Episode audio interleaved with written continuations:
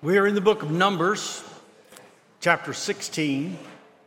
We're going to read the introduction to an episode, and then we're going to read another episode of what happened to God's people in the wilderness. That's what the book of Numbers is all about.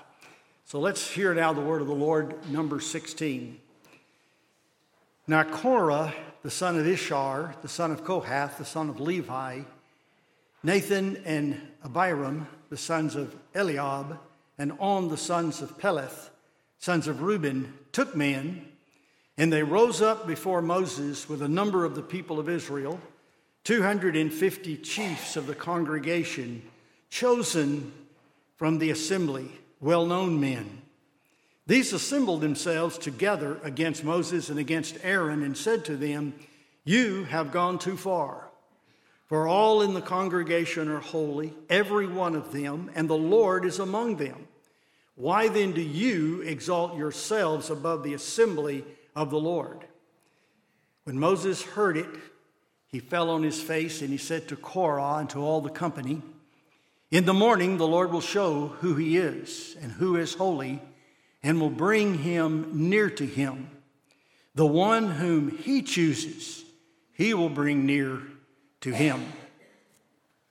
And then we move over to the next chapter to another incident which happened shortly after this one.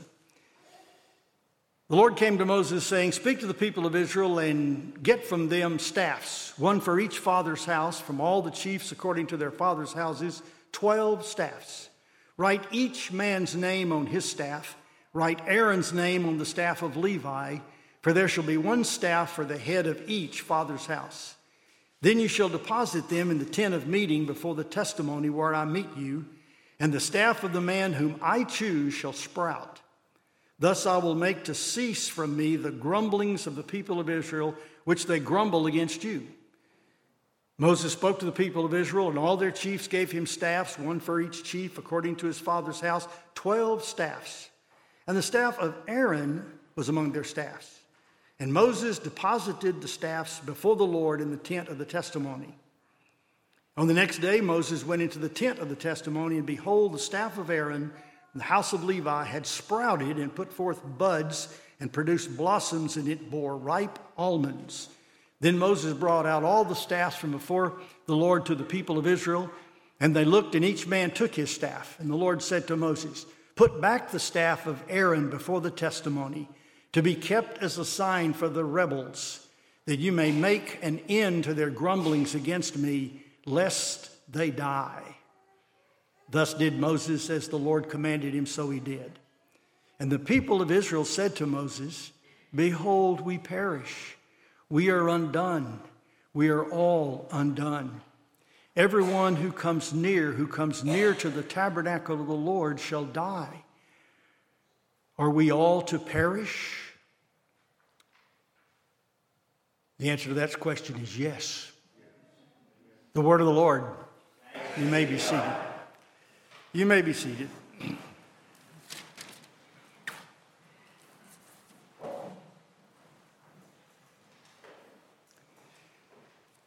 Two different episodes here, and this, of course, does not begin the strain that we're familiar with. This entire book has been story after story of God's people in the wilderness under the leadership of Moses and Aaron. And they are, on many occasions and in various ways and reasons, provoking the Lord. They are testing him, they are pushing him to the brink. In fact, he does come to the brink. On a couple of occasions, the Lord says, I tell you what I will do. I will just wipe out this whole nation, and I'll start over with you, Moses. And Moses pleaded for the people, and as the good priests that he and Aaron were, they pled for the people, and the Lord had mercy. They reminded the Lord that the covenant was with Abraham, Isaac, and Jacob, and he needed to fulfill his covenant. And God said, I'm a covenant keeping God, and I'm gracious, and I'm slow to anger. And so, as they began to know the Lord, they began to mediate for the people before the Lord. And the Lord spared them time again. You remember, let me just review a few of them. Back in chapter 4, which we didn't look at, the people had a strong craving, a strong craving. And the Lord ended up wiping out the people that were um, complaining and grumbling and, and saying to Moses, We'd rather died in Egypt. It was better in Egypt than it is out here in the wilderness. Why did you break, bring us to this land? You told us you were bringing us to a land of milk and honey, and here we are in the desert. And the Bible says that a great plague came and killed them, those that were complaining, and to the others, the Lord performed a miracle of salvation. He sent from the sea a great breeze that brought in a huge flock of quail. And that quail served as a meat to go along with the manna and to uh, satiate the people of God. In chapter 11, there's a story about, and I like the way the ESV says it. Usually I'm going back and talking about the way I like the King James Version saying something. I like the words that's used here by the translators the rabble. The rabble. You know, every church has a rabble. You, you just have to pay attention for a while and find out who they are. The rabble, and he defined them, those who dwell on the outlying. They're the people that are on the edges of the camp. They're the people that are the furthest away from God's presence in the tabernacle. They're the people that are furthest away from the leadership that surrounds the tabernacle, the, the, the, the, tribe of Levi and all of his three sons, and Moses and all of them are there. They're further out from even the, their own kinfolks. What's worse is they're the ones that are the nearest to the pagans. They're the nearest to the world. They're the nearest to the Canaanites and all of the godless people around, and they're under their influence. These are the out, outliers. That's the rabble.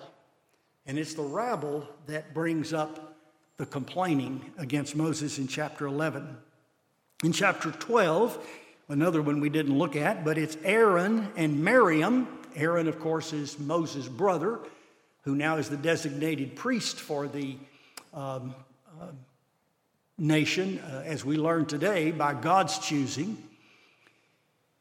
And Moses, the leader, and the younger sister, along with Aaron, decide that they have as much going for them spiritually as Moses does.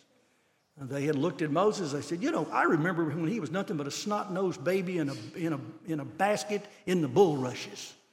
And here he is lording over all these people and leading. We have as much capacity. In fact, Miriam says, I'm the older one and I've got great insight and nurturing capacity. The Lord speaks to me, the Lord inspires me. I need a women's ministry and I need to serve all the people, the men and the women. And Aaron says, Well, I'm the one with all the gifts. I'm the one that does the talking. I'm the one that has the gifts up front. So what do, why do we need Moses? And they, they led among themselves a confrontation with Moses. And by the time the Lord got through with them, Miriam had leprosy, and Aaron was a quivering mass of insecurity. The Lord dealt with them on that occasion. And then, uh, on another occasion, we saw this last week, they went to spy out the land.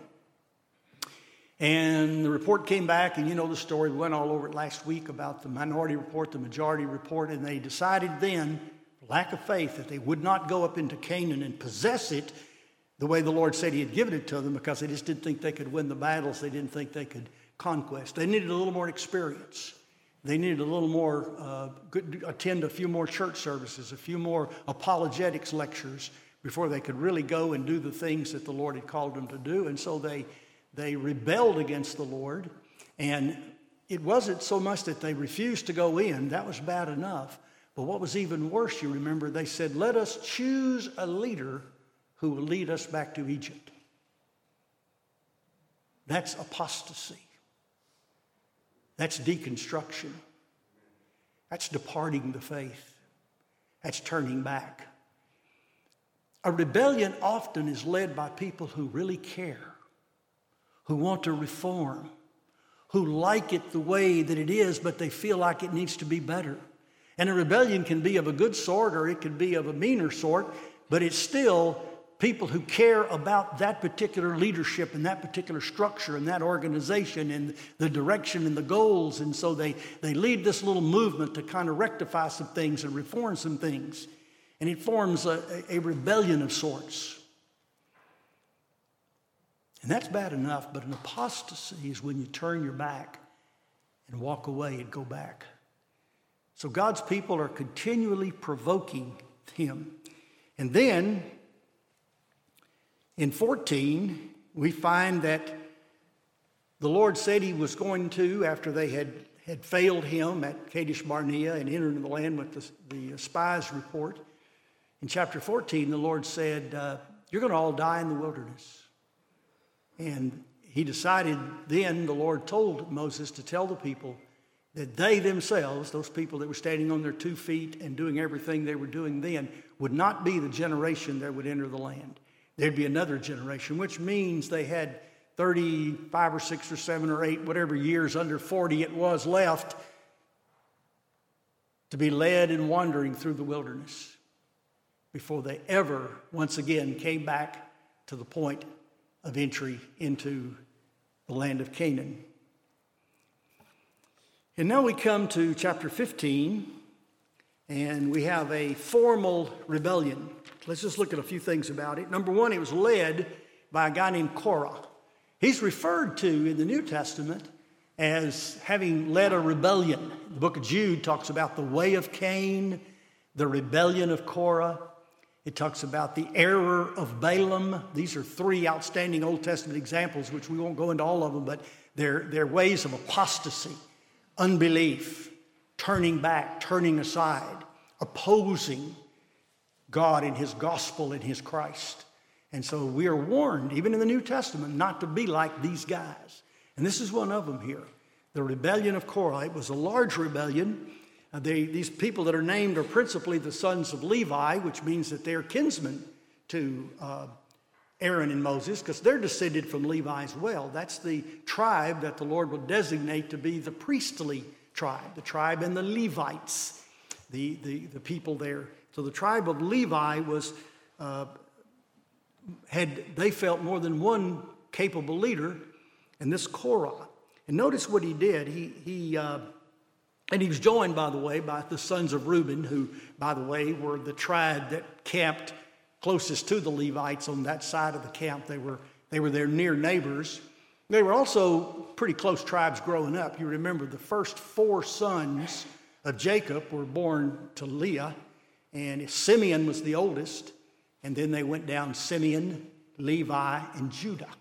Those were the four sons of Joseph and Leah, which formed the first uh, four patriarchs of the sons of Israel, the sons of Jacob.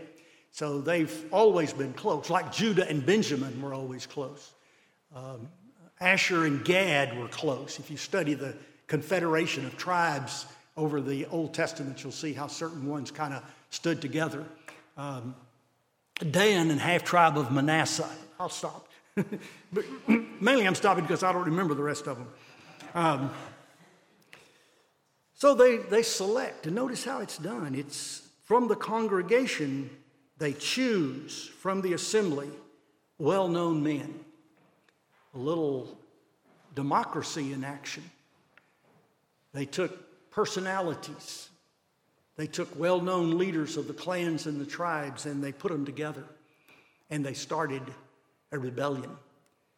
A pretty good company for Moses to face a fellow Levite and his cohorts, some men from Reuben, and probably well known men to, to Moses, and these men were uh, chosen by the people.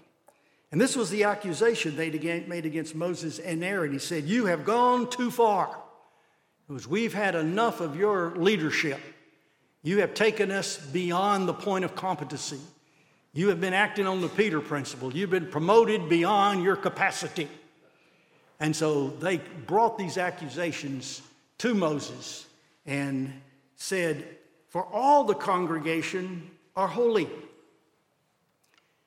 And if you'd have seen Aaron a few months back leading the worship service down around the golden calf, you wouldn't have been impressed with his holiness any more than you would have your next door neighbor there in Levite land.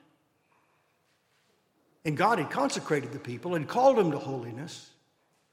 So the people have a status equal. There's no one more outstanding than any other in our company.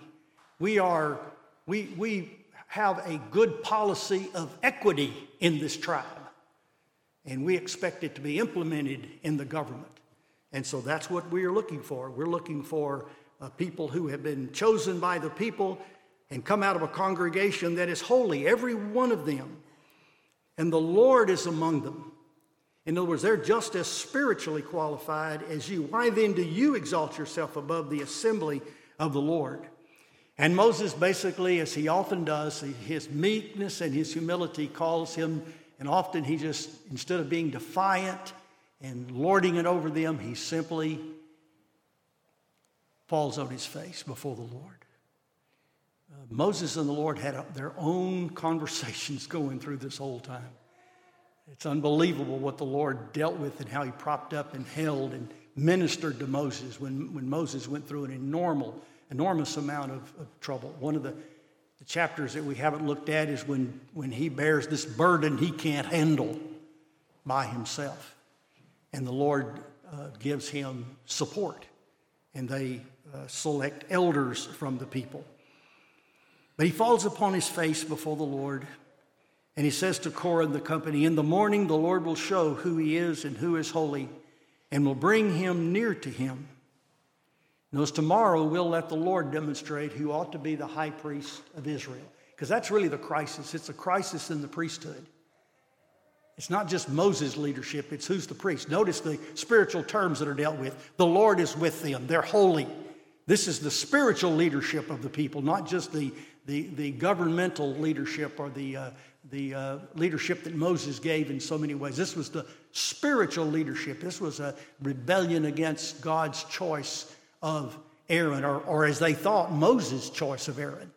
And what kind of nepotism is it when you're given an assignment to get your brother to join up in the company with you at the top of the company?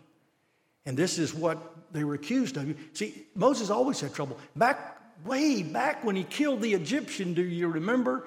When he saw the Egyptian abusing one of his uh, brothers, he, he killed the Egyptian, and the next day he went back, and one of the Jews said to Moses, Who are you to rule over us? This, this people have, from the very beginning, they've all had their doubts about Moses and his leadership. This time it's Aaron. Now, I'm out of time, so I won't tell you the rest of the story. You got a homework assignment. Read the rest of chapter 16, and it's long and it's involved and you're going to find God judging the people, and you're going to find the, the people being pleaded with by the Lord to get away from this group of rebels, Korah and his cohorts, and these 250 chiefs of the clans of Israel. Get away from them. Twice the Lord has to warn them because what he does is he opens up the earth and they're swallowed up whole.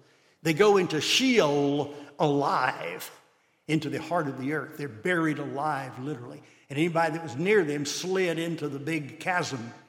So the Lord had separated the people to get back. And this causes the people once again to be humbled and, and they're judged. And then they take the, uh, the censers that had been used by these 250 uh, men that were with Korah, and they took those censers, which were made out of precious metals, maybe even gold, and they beat them into a big cover that they used to cover over the altar. It was probably a second covering that went over the whole altar, which had, of course, the cherubim, the mercy seat, that over the Ark of the Covenant, which provided a protection, a hedge against anybody approaching God. Because these people who tried to come and approach God and to assume the spiritual leadership were dealt with by God. Now, Oh, and then, then the big, they take those censers and start a fire. And there's a big fire, and out of the fire comes a plague. And it was only Aaron rushing in with his censer in the middle of it all that stood between the fiery plague and the people that spared them. Uh, I don't know if they put this in the Ten Commandments or not. There's a lot of drama uh, in the, uh, uh a lot of good movie making uh, in the scenes in the Old Testament, I'll tell you that. But let's look just for a moment here at this, this one that happened in 17. This is now a direct crisis of spiritual leadership. They're directly disputing Moses, and the Lord brings the test, tells Moses what to do.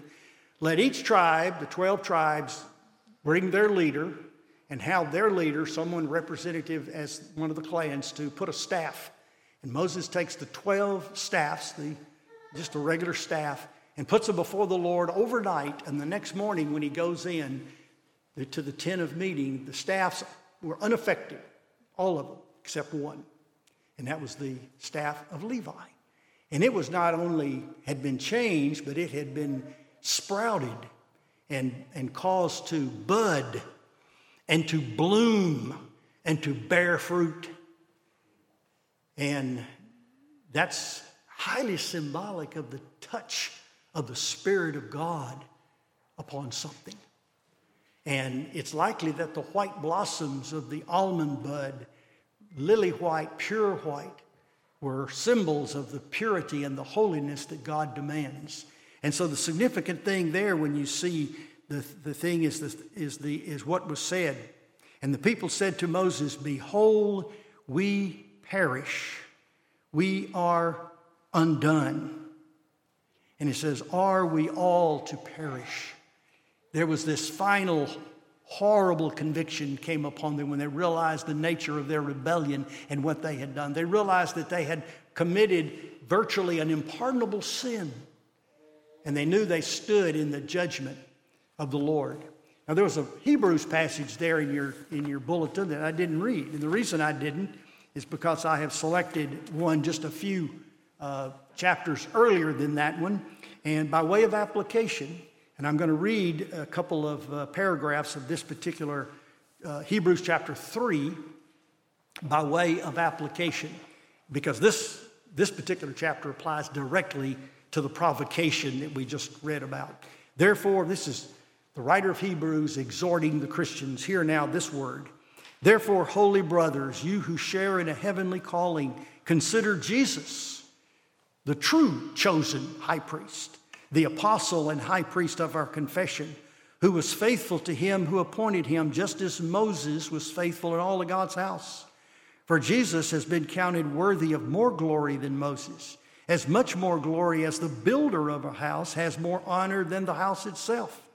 For every house is built by someone, but the builder of all things is God. Now, Moses was faithful in all of God's house as servants to testify to the things that were to be spoken later.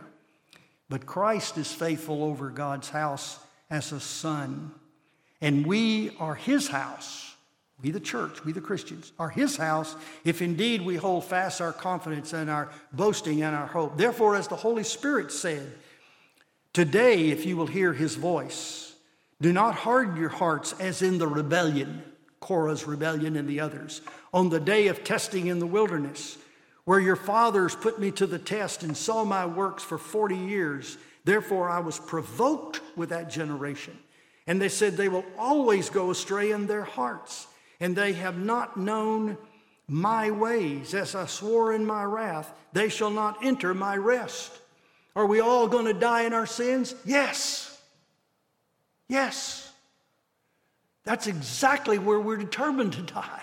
That's where our choices of leadership, our choices of life, our choices of living, our choices of serving, that's where they leave us. We're so helpless and depraved in our soul that that is our destiny. We will not, not survive it.